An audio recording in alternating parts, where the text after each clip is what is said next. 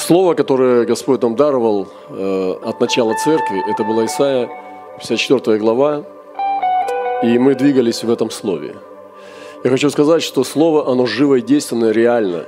Вот то, что мы можем много говорить из слова, но оно часто не работает. До тех пор, пока мы не пойдем по вере в этом слове пока мы не начнем активно примен... ну, как бы двигаться верой, чтобы это слово исполнить. Помните, Христос сказал, как же исполнится Писание? У него был выбор, по Писанию поступить или не по Писанию. Но тогда бы он понял, что Писание не исполнится. А он поступил по Писанию. И тогда оно исполнилось.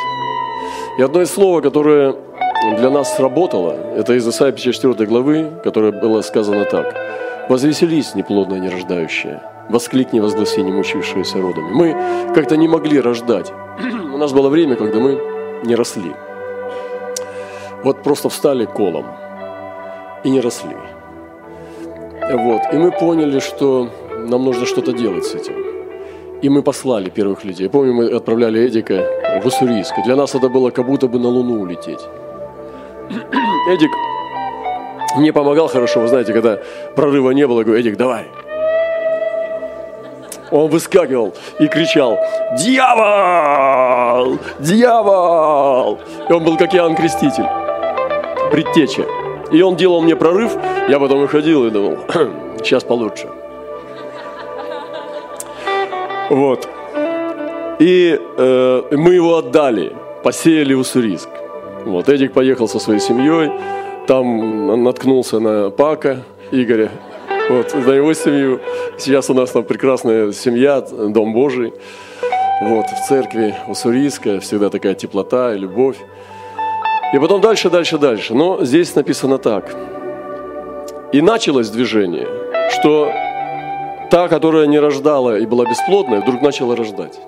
И мы увидели, что, ну, и Руслан такой молодец – ну, без Эдика.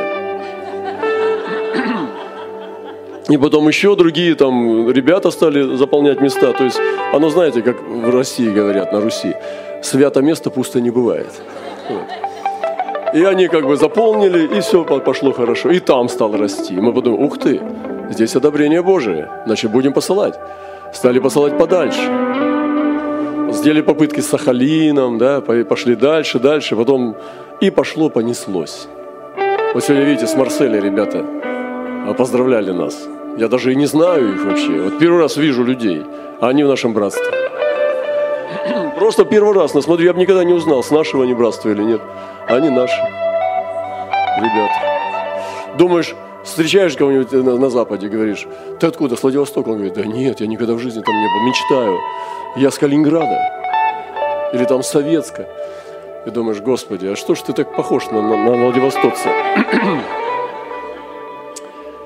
Распространи место шатра твоего, расширь покровы жилищ твоих, не стесняйся, пусти длиннее верви твои. И вот эти верви, которые мы пускаем, и утверди колья твои. Вот коли – это наши посланники. Мы так и понимали, что мы расстреляем свои верви, раздвигаем, и шатер увеличивается. Это наше видение было – и мы утверждаем коля, втыкаем и забиваем эти колья.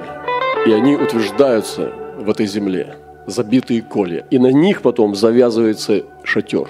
Веревка, они сильные. Натягивается этот шатер, и он крепкий. И держит ветра, держит ураганы. Это вот так вот растет наш шатер. Поэтому посылаем наши стрелы, стрелы избавления, колья, вбиваем их в землю, слава мудрые, как вбитые гвозди они вбиваются, и на них завязывается шатер. Ибо ты распространишься направо-налево, и потомство твое завладеет народами, и населит опустошенные города. Вот недавно мы были с Эдиком в Лаосе. Наша сестра там служит сейчас. Я очень благословился, и мы чувствовали ну, дыхание земли, э, что эта земля, она наша. Эта земля принимает нас. Эта земля, разрезанная реками, там озера, все это Восточная Азия – и мы чувствовали, что мы идем по земле там, где будет наша церковь. Там, где есть жизнь. И недавно вот мы вернулись с Китая, два дня назад. И там Бог делал такие проломы. Я уже не рассказываю вам про ураган, там, песчаной бури. Мы чувствовали, что Бог восстанавливает основания. Я расскажу вам этот случай, потому что кто-то не знает. Один, одно просто чудо. Мы были, у нас там есть друзья. У него мама была пастырем в Северной Корее подпольной церкви. Он сам кореец Китая, пастырь. Назовем его дядя, наш дядя. Как его? Матабай? Мадаб, Мадабай. Дядя. И она исчезла, потому что их арестовали. Он до сих пор не знает, куда делась его мама. Она просто пропала. Возможно, в лагерях где-то, а возможно, уже нет ее живых. То есть вся церковь исчезла. Они просто пропали. Вот. И один человек, который рассказал им эту историю, они считают, что он предатель, потому что он почему-то на свободе. И вот этот э, человек, мы уже не виделись много лет, как бы, и ну, мы проходили трудные времена, они проходили трудные времена. И вдруг мы увидели здесь. И с ним был два поколения, духовный сын и еще меньше. И такая была радость, что этот мальчик, который с ним двигается, он оставил своих родителей земных, чтобы двигаться с духовным отцом. И они, он живет у них в семье, в их служении, как духовный сын. И он рассказал свою историю, что я оставил своих родителей, потому что они неверующие. И я присоединился вот к этому человеку, потому что он мой духовный отец. Они живут вместе, они как одно целое. И он рассказал историю. Когда ему было 17 лет, мы с братом Игорем приехали э, в Китай. И мы там служили целую неделю с утра до вечера в одной подпольной церкви Китая. И этот мальчик, э, он увидел, однажды один раз попал на наше служение.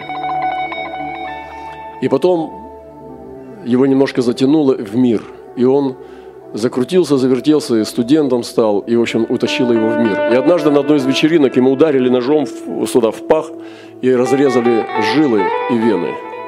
И он истекал кровью, и у него едва уже нащупывался пульс, он чуть не ушел в вечность.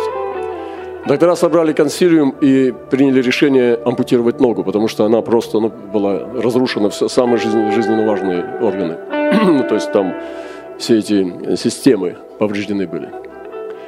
Но консилиум, один человек сказал, давайте попробуем, сделаем все-таки попытку. Они сделали консилиум и все-таки решили спасти его. И когда он задрал ногу, у него не было здесь икры. Вот икра, то есть тонкая кость, вот полностью, просто кость голая. А здесь вот чуть-чуть под коленкой начинается икра. И здесь уже нету икры. Я видел, как он хромал, и я думал, что э, мне внимание было привлечено молиться за эту ногу. И он рассказал, что Господь его спас через эту травму. И он вернулся к Господу. Но она не изгибалась у него вот так вот. То есть она не изгибалась. Была зафиксирована, как бы, ну, срослась, что ли. И вдруг он видит сон – что брат Роман приходит к нему во сне. Это было в 13 году, то есть лет через 17, после того, как мы встречались с ним, когда он был мальчиком. И что брат Роман приходит к нему во сне, и он просит исцеления, и поднимает его, и он начинает идти. И когда он проснулся, нога его, она уже сгибалась.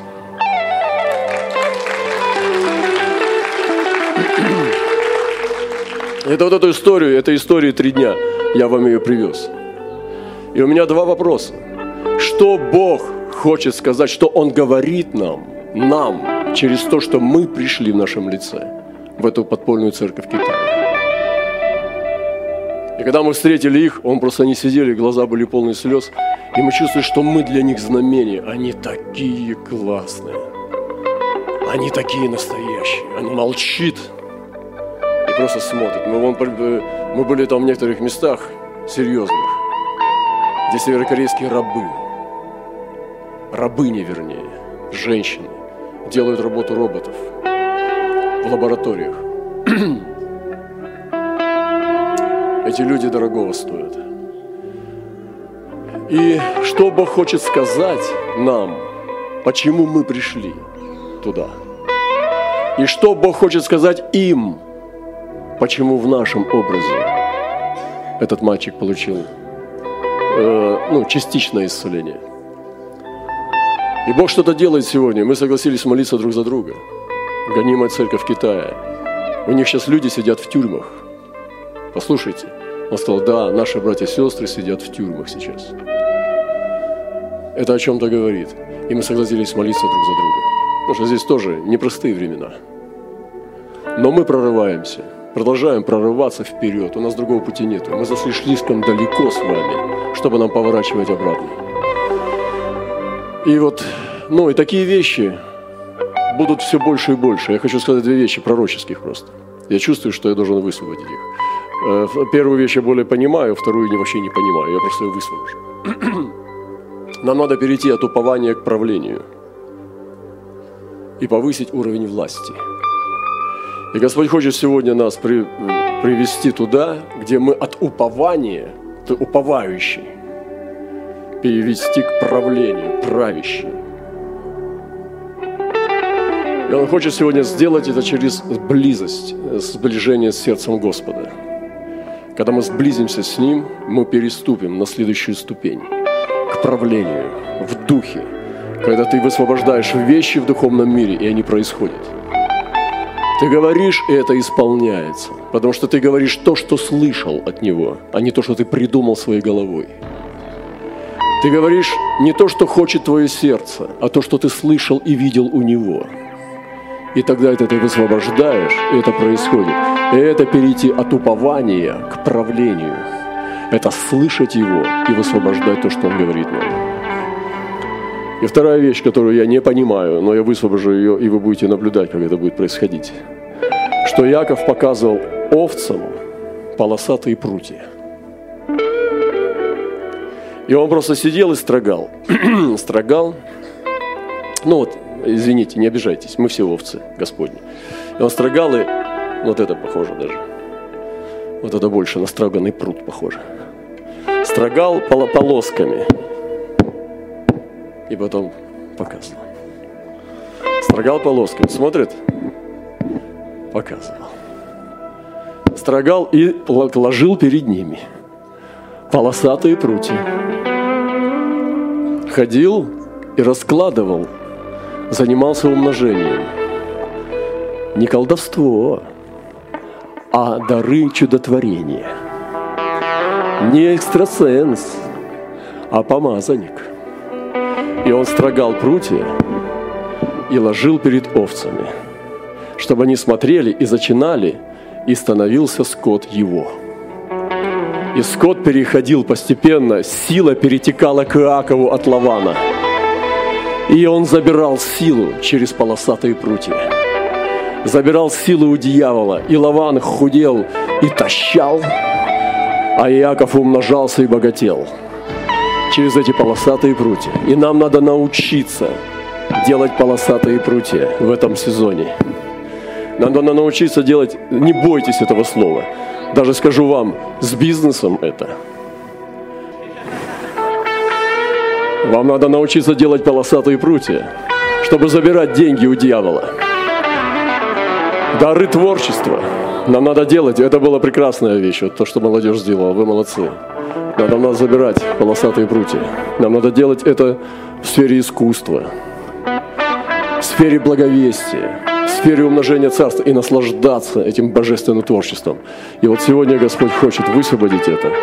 Это способность забирать силу у дьявола и перейти от управления к правлению.